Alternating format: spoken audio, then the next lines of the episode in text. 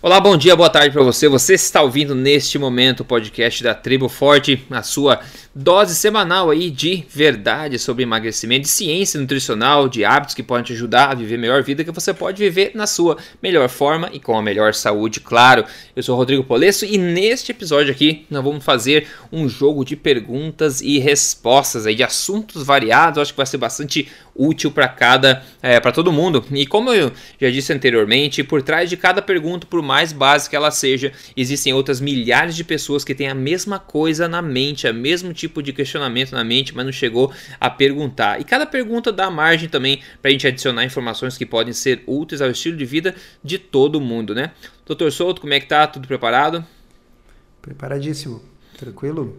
Maravilha, vamos partir aqui direto para essas perguntas e respostas de hoje. A primeira pergunta aqui vem do Alexandre Moura. Ele pergunta: As gorduras quebram o jejum intermitente?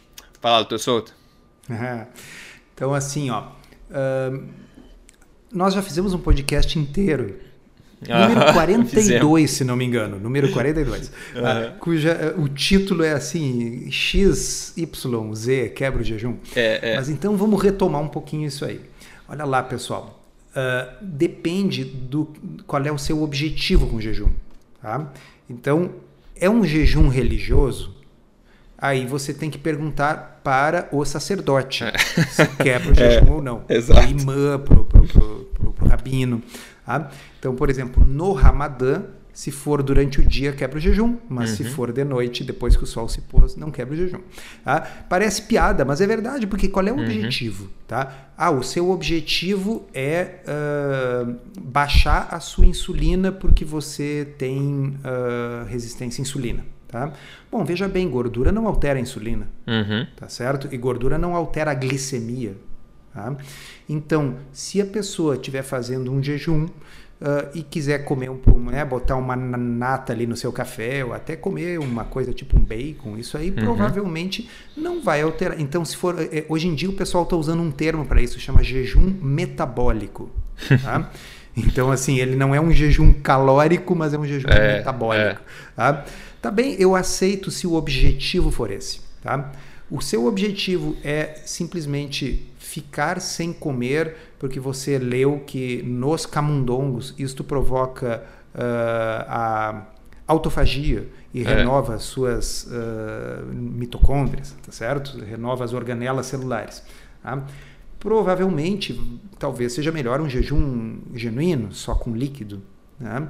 Uh, então, eu acho que depende muito da, da definição de jejum, definição essa que vai depender dos objetivos de cada um. Uh, numa aula que eu preparei sobre o assunto, eu estudei bastante a fundo uh, a literatura uh, de jejum intermitente. Tá? E na realidade, a gente pode afirmar com certeza que o conjunto de alterações metabólicas e fisiológicas que caracterizam o jejum continuam ocorrendo com uma quantidade de calorias acima de zero.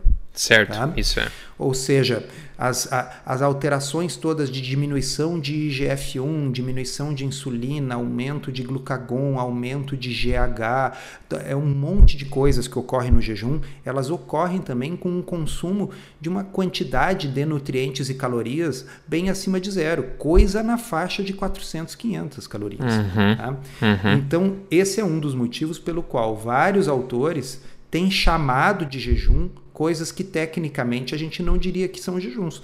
Por exemplo, tem estudos, aqueles estudos uh, do, da dieta 2 uh, para 5, quer dizer, dois é. dias de jejum com cinco dias comendo. Esses dois dias de jejum não é jejum de verdade, é 500 calorias por dia.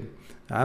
Uh, tem vários estudos que, se você ler só o resumo, você diz assim: ah, ó, é jejum dia sim, dia não. Mas daí, quando você vai ler o material e métodos, eles têm 25% é, das calorias é. diárias. É. Tá?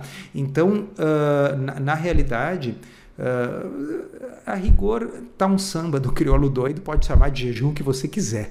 É, uhum. No fundo, eu acho que o que importa são os objetivos. Tá? Uhum. Daqui a pouco, por exemplo, o sujeito simplesmente quer, quer se testar, quer ver como é que ele se sente sem comer nada por 36 horas. Uhum.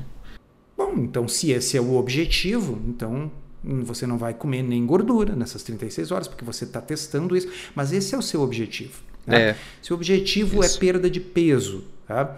provavelmente, provavelmente não, evidentemente, um jejum que não tenha nenhuma caloria, portanto sem gordura, será mais eficiente em perda de peso do que um jejum que tenha alguma caloria. Uhum, uhum. Agora, se então, ingerir então gordura for uma ferramenta para facilitar esse jejum, né?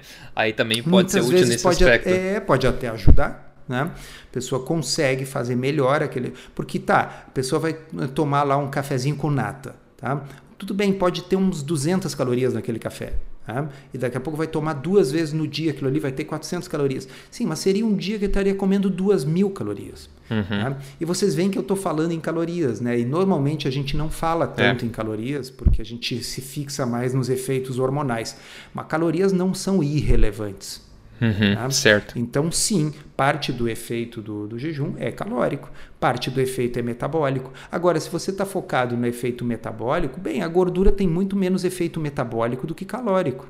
Né? Ela realmente, repito, não mexe tanto com insulina e glicemia. Né? Então, depende muito do seu objetivo. É, por isso que a gente costuma dizer que gorduras puras, como o MCT no café, ou pouquinho de nata, ou óleo de coco no café, não quebram, entre aspas, o jejum intermitente por causa desses esses mecanismos que continuam funcionando. O corpo não começa a funcionar, começar a virar a proteína, usar a proteína que você ingeriu, pra, entendeu?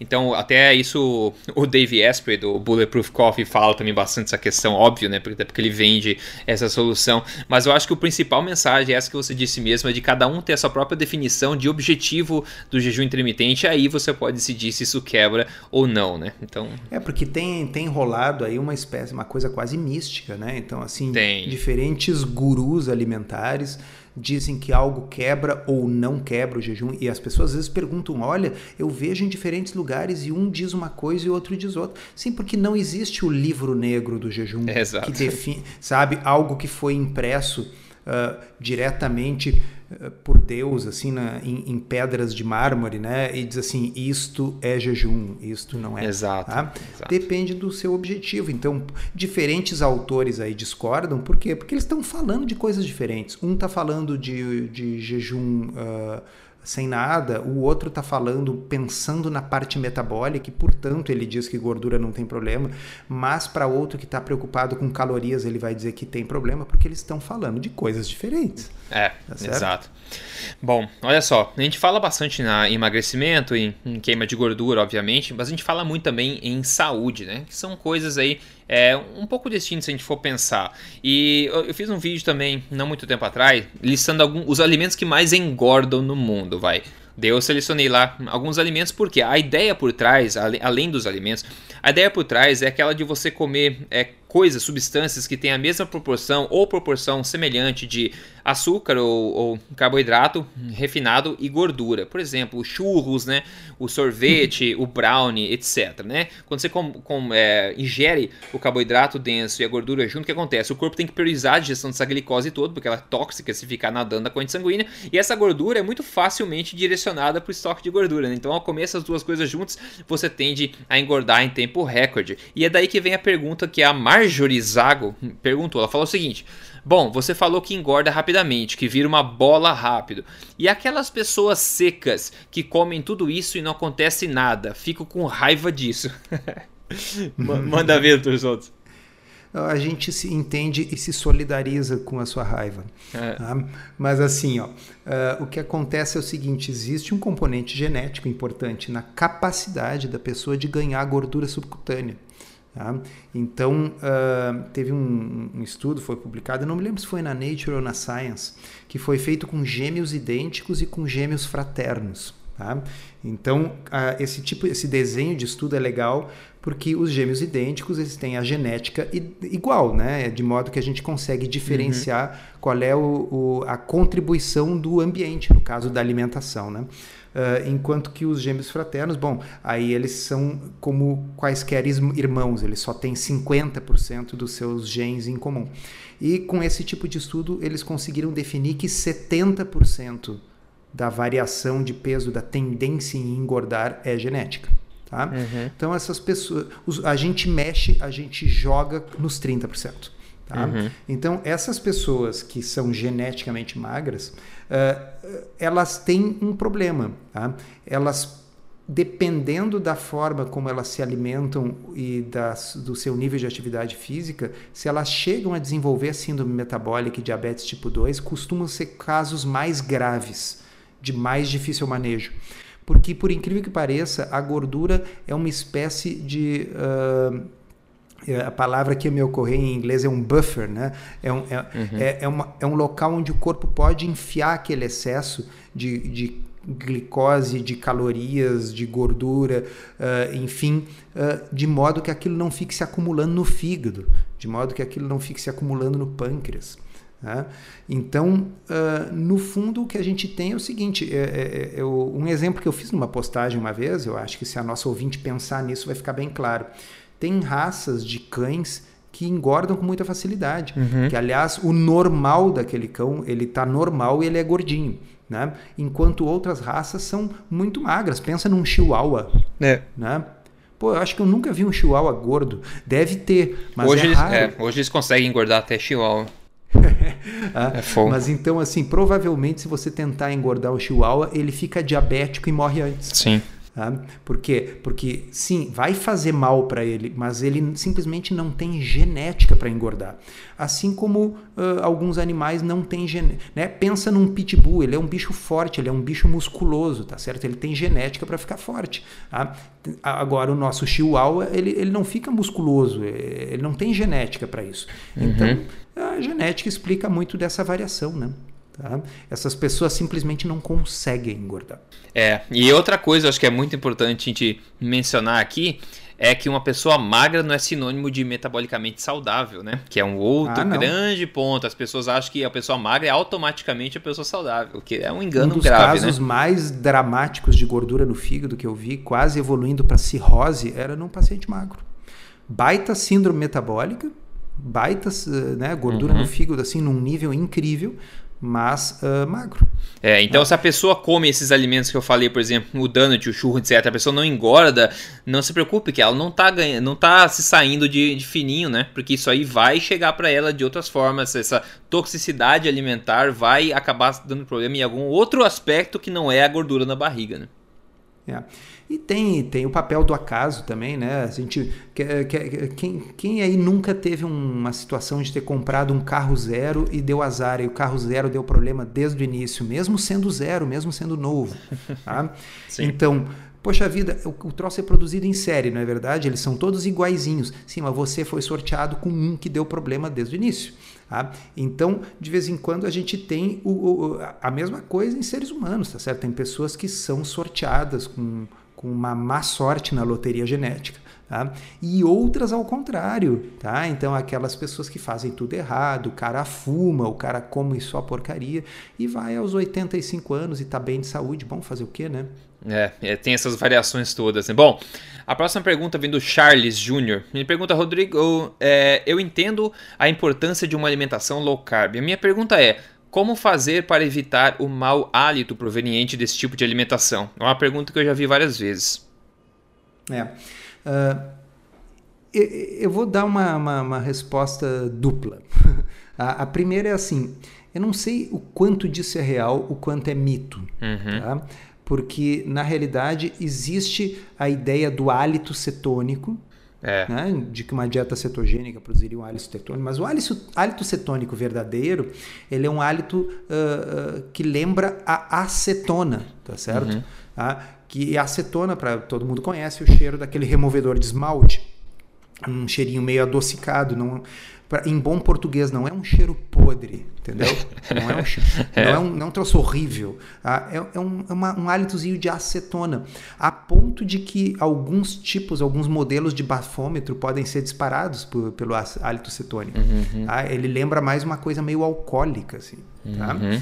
Bom, uh, o, o, supondo que a pessoa realmente tem um hálito ruim que começou depois que ela começou a alimentação low carb, em geral, pelo menos um autor aí eu vi citar isso aí, isso está mais relacionado a um excesso de proteína na dieta. Tá? Então, uhum. se uma uhum. pessoa resolve fazer uma dieta hiperproteica com bastante proteína magra, tá?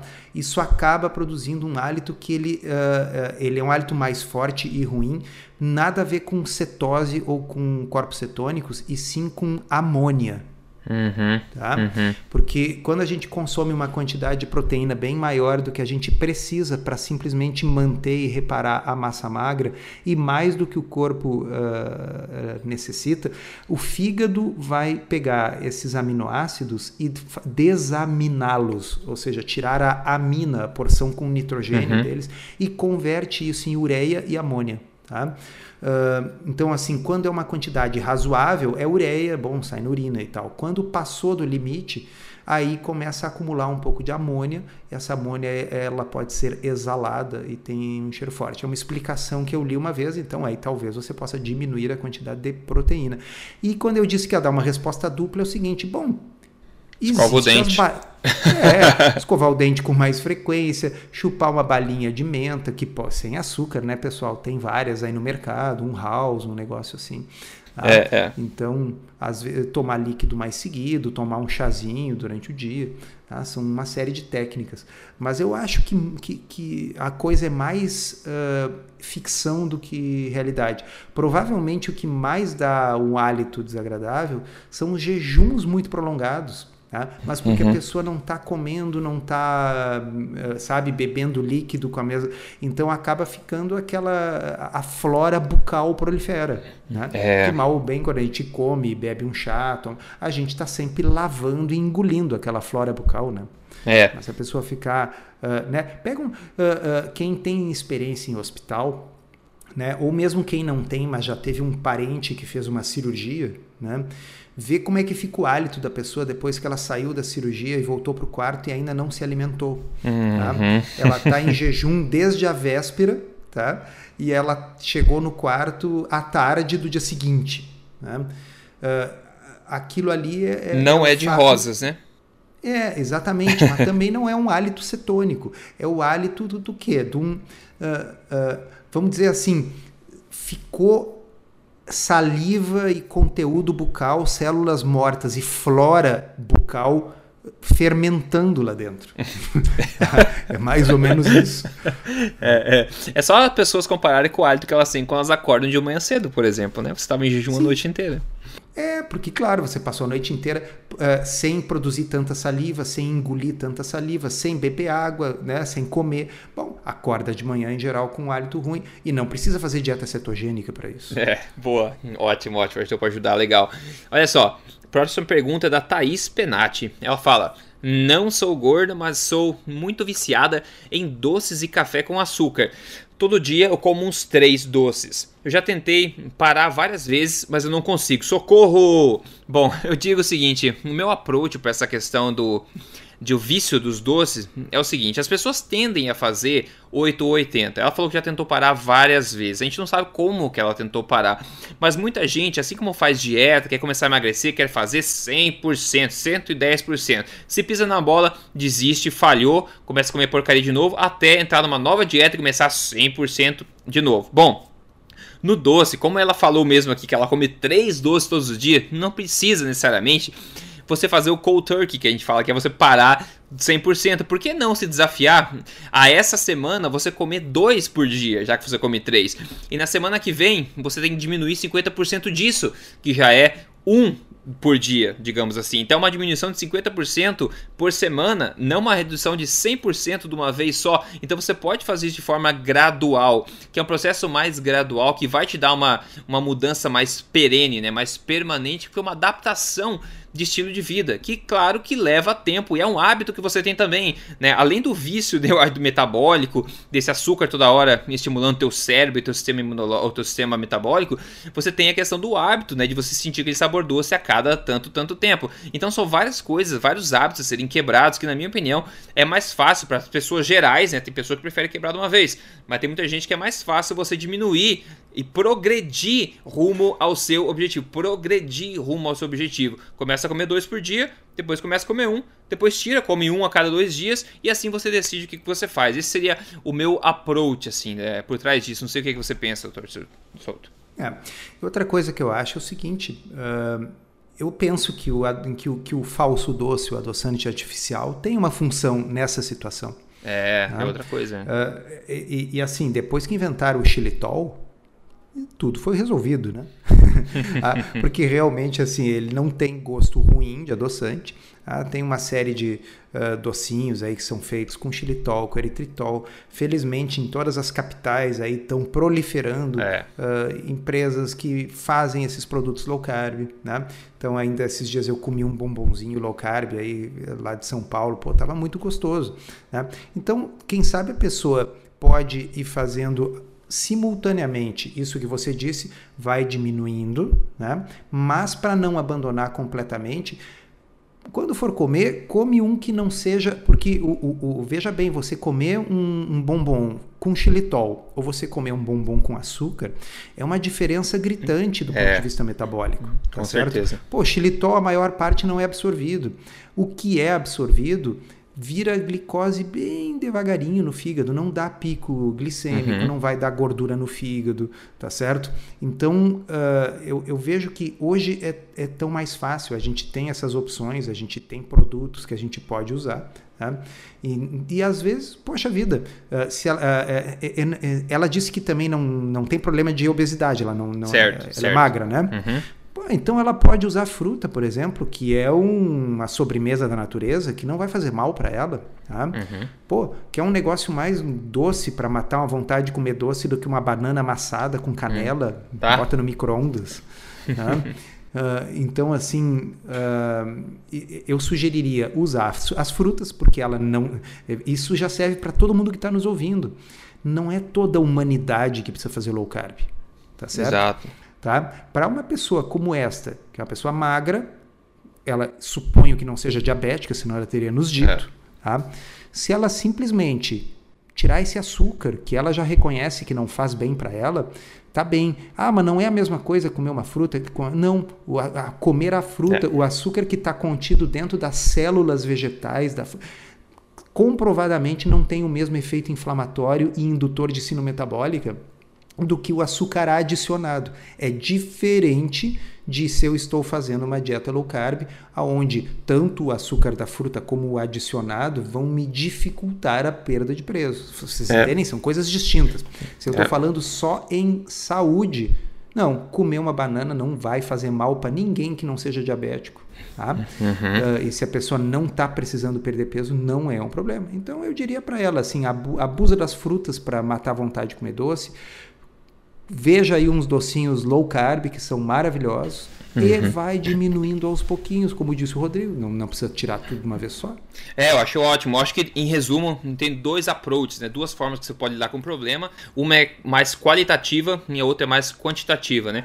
Então você pode escolher qual que você prefere ou fazer as duas ao mesmo tempo. A quantitativa é você diminuir e progredir em direção ao seu objetivo, como eu falei. A qualitativa, que é ótima e talvez seja mais fácil ainda, é você substituir, pode ser gradativamente também, gradualmente, né? Substituir o que está comendo o teu doce, o teu bombom, sua de valsa, por um, um docinho low carb que seja feito com xilitol e você faz essa mudança qualitativa na alimentação rumo ao que você quer. Porque a ideia é você ficar no domínio, né, do, da sua alimentação e não a sua gula, a sua alimentação no, no teu domínio, no domínio de você, né? E dentro da própria tribo forte, as meninas lá, a Poli, a Paty, elas colocam eu sei porque mulher adora sobremesa. Quer dizer, eu adoro também, tá? Mas elas colocam um monte de sobremesa lá dentro é, de alimentação forte, seja low carb, seja é, com xilitol, seja, enfim, coisas criativas realmente gostosas que vale a pena você explorar e não precisa ficar se intoxicando com esses doces industriais aí. Tem saída e a saída é muito boa, né, Anderson? Porque vê, é, vê assim, ó, eu,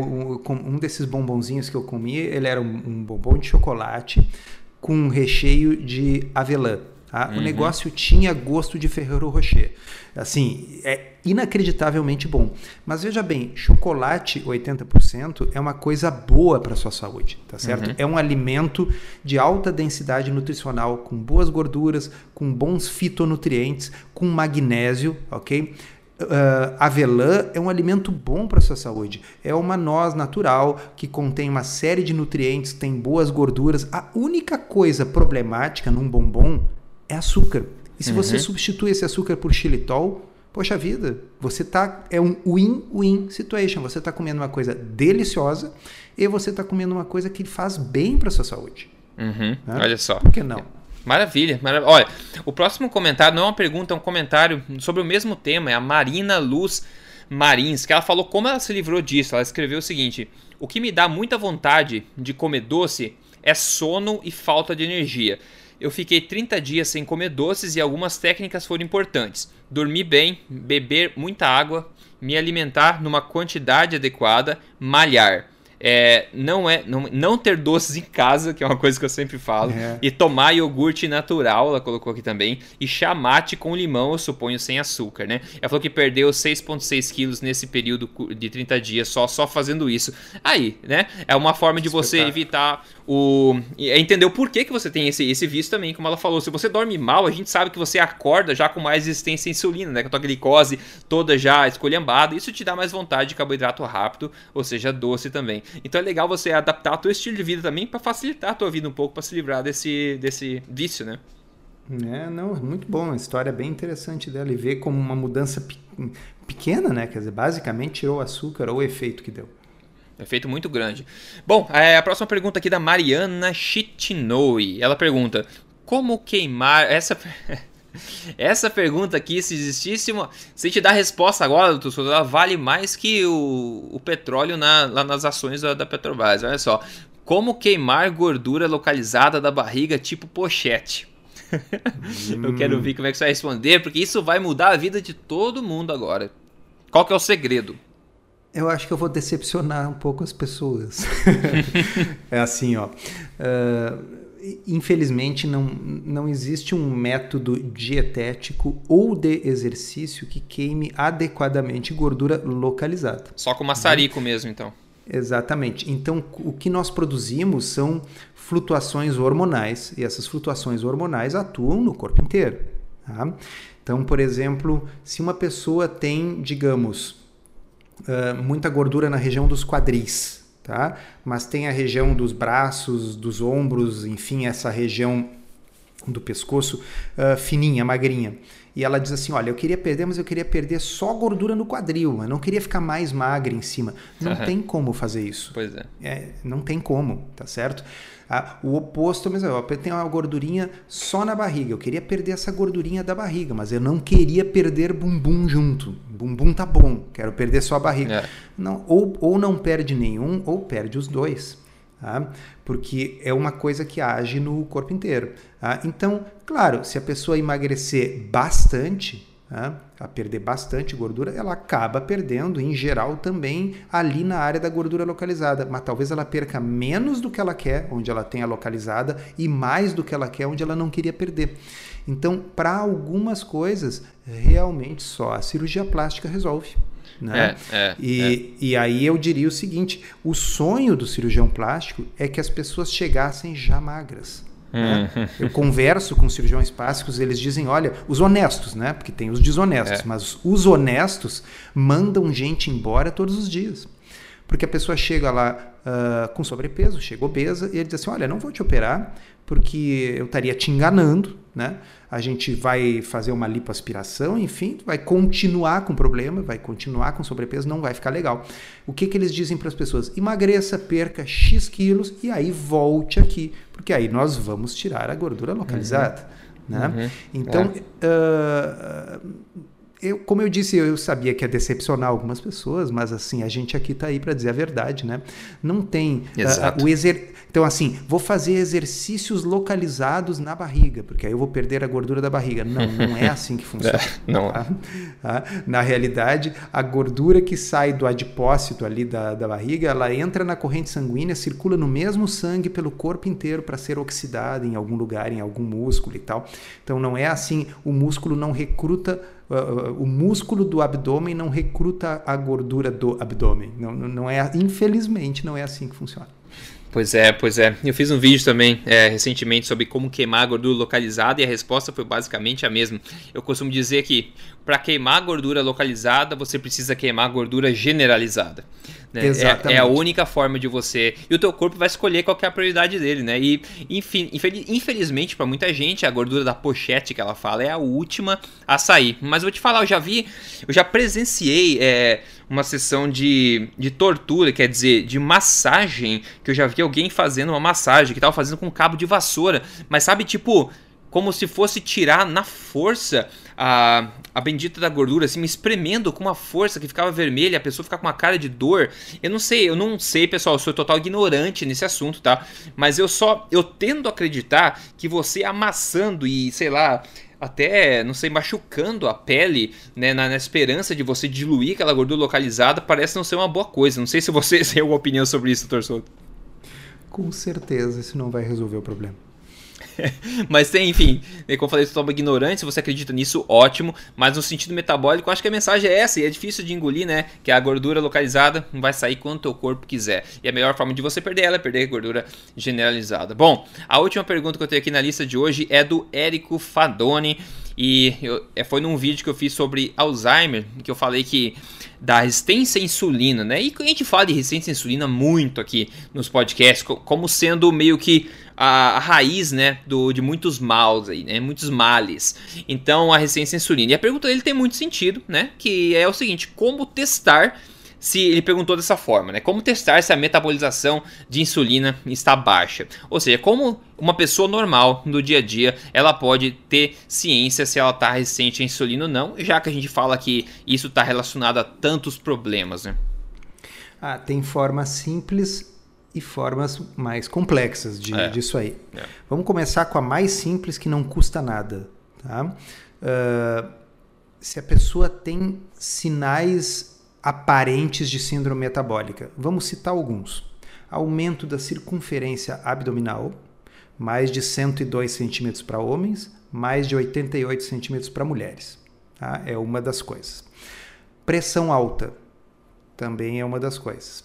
Uh, algumas coisas em termos de exames, né? então ter glicose limítrofe acima de 100, ter o HDL, que é o colesterol bom, menor que 40 ou menor que 50 para mulheres, ter uh, os triglicerídeos elevados, triglicerídeos acima de 150. Todas essas características são sugestivas de que, de que a pessoa tem síndrome metabólica e a síndrome metabólica nada mais é do que a manifestação clínica da resistência à insulina. Ter é. gordura no fígado é uma manifestação de resistência à insulina.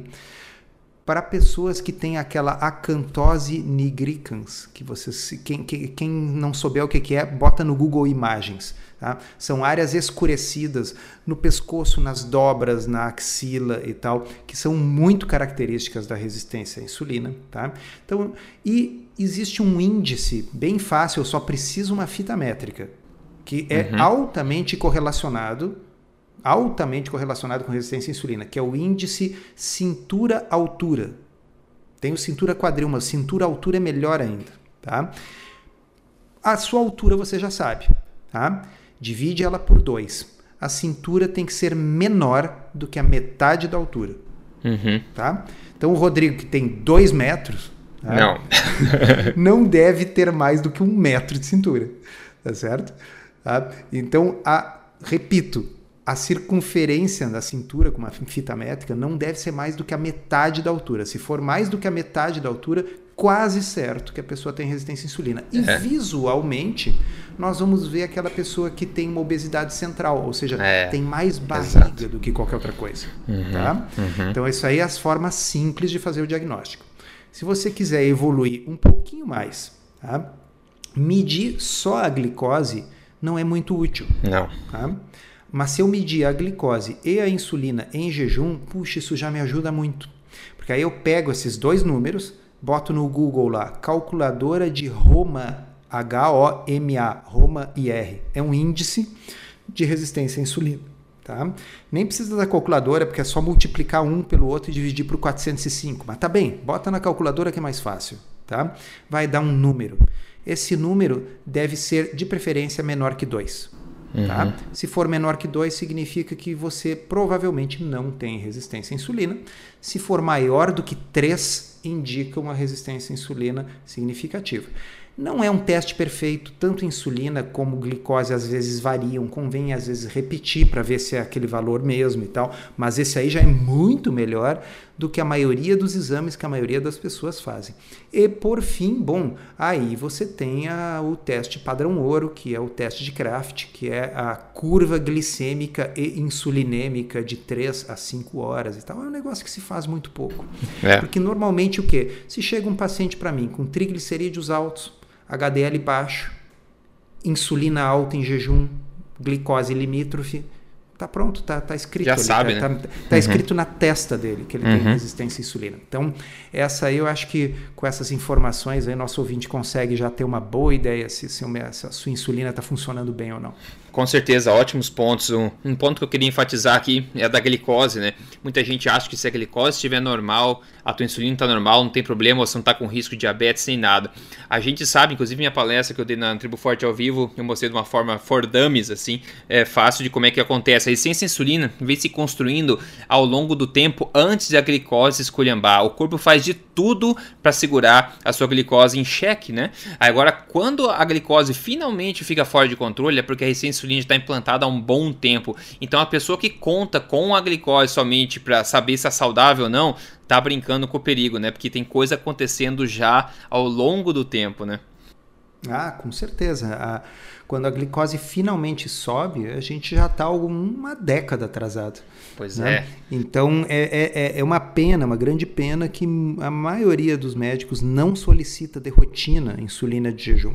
Pois né? é. Porque isso permite fazer essa correlação. Eu posso ter um paciente com 105 de glicose ah, e 6 de insulina, esse paciente está bem, ele não tem resistência à insulina.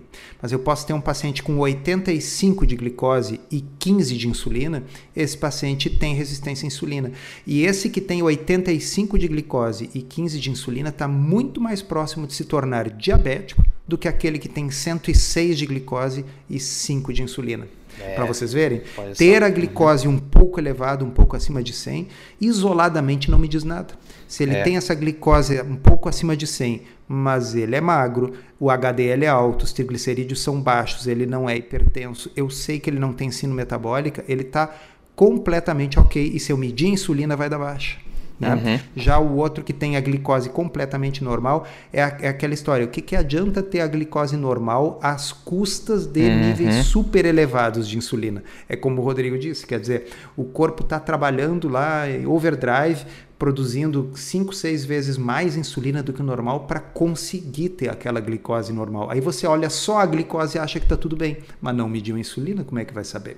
É, e se tudo, tudo isso parece muito complicado para você que está ouvindo, lembre-se da primeira dica que o Dr. Souto disse, que é a gordura abdominal. Se você tem barriga, tem aquela barriga abdominal ali, é, na região abdominal, você já sabe que suas chances são muito, muito, muito altas de você estar resistente à insulina, né? Eu acho que essa é a forma mais fácil, que é o teste mais fácil, né? Que é se olhar no espelho de fato, né? Exatamente. E cintura tem que ser menor que a metade da altura. Ótimo, esse é, um, é uma ótima, ótima medida mesmo. Eu acho que o, o Ted fala muito, o Ted Neyman fala bastante Ted Neyman questão. fala muito isso. Ele, É. ele mostrou e eu fui atrás do estudo que ele citou ali.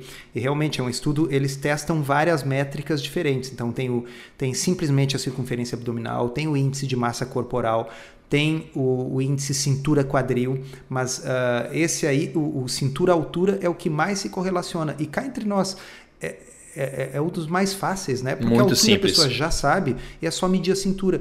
Medir quadril já é mais complicado, porque tem que explicar direitinho onde é que, qual é o lugar É. exato que mede o quadril. Ah, e cintura não. O que que é cintura? Cintura é aquele lugar que fica a meio caminho entre a última costela e o ossinho do quadril. Tá? Para quem gosta de, de, de, de churrasco, é o vazio, né? Ah, o, vazio, o vazio é um lugar que não tem osso ali, né? Tá? É o espacinho entre a costela e o osso do quadril. Aquilo é a cintura. Mede a circunferência na cintura, a altura você já sabe. A cintura não deve ter mais do que a metade da sua altura. Perfeito. Tá dito. E aí, qual é a solução? Como você não Ah. pode crescer, você precisa fazer o código emagrecer de vez para É. emagrecer. É, como você não pode crescer mais pra cima, né? A solução é diminuir de, de lado, né? É isso aí, pessoal. Então é isso mesmo, ó. Fica a mensagem, o doutor já falou, se você quer emagrecer passo a passo, eu criei o código emagrecer de vez para você seguir um processo estruturado aí, para você não se preocupar com essa ciência toda e só seguir os hábitos que são comprovados lá. É só você entrar em código emagrecerdevez.com.br e se você quer se juntar, se você não faz parte da tribo forte ainda para ter acesso a todas aquelas receitas, as palestras gravadas, documentário legendado, ferramenta é o fórum também, é só entrar em triboforte.com.br e se juntar a essa família aí, esse movimento que tá mudando a vida de tanta gente, ok? Obrigado pela sua audiência, obrigado por fazer esse podcast o mais ouvido do Brasil em saúde e um dos mais ouvidos geral, né, de todos os podcasts do Brasil. Muito obrigado e a gente se fala na próxima semana, Dr. Souto. Um grande abraço. Abraço, obrigado.